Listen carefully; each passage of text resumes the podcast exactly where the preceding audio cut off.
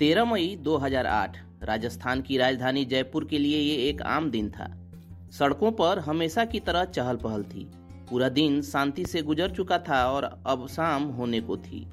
नौकरी पेशा लोग घरों को लौटने लगे थे। मंगलवार का दिन था, इसलिए हनुमान मंदिरों में आम दिनों के मुकाबले ज़्यादा श्रद्धालु थे। तभी शाम सात बजकर पाँच मिनट पर जौहरी बाज़ार में एक ब्लास्ट हुआ। उसके बाद शहर के अलग अलग इलाकों से धमाकों की खबरें आने लगीं। अगले 12 से 15 मिनट के भीतर आठ धमाके हुए।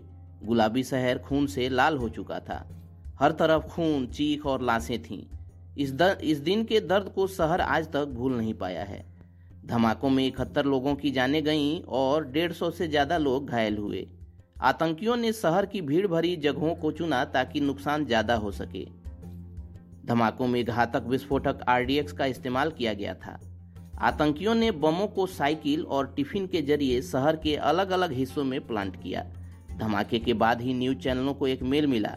इस मेल में एक वीडियो था जिसमें साइकिल नज़र आ रही थी। जाँच में पता चला कि इस साइकिल का इस्तेमाल धमाकों में किया गया था। साथ ही मेल में धमकी थी कि ऐसे धमाके भारत के हर बड़े शहर में होते रहेंगे। धमाकों की ज़िम्मेदारी इंडियन मुजाहिदीन ने ली थी। धमाकों की जाँच के लिए एटीएस बनाई गई। एटीएस ने इस मामले में 11 संदिग्धों को आरोपी बनाया।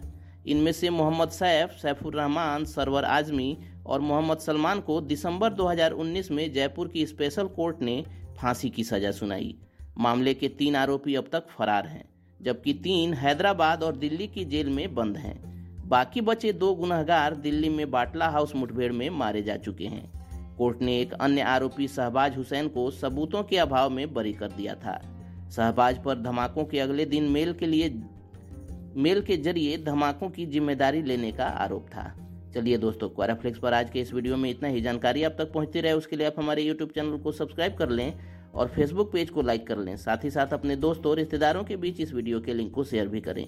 मिलते हैं एक और वीडियो में। तब तक keep searching for knowledge and try to be a kind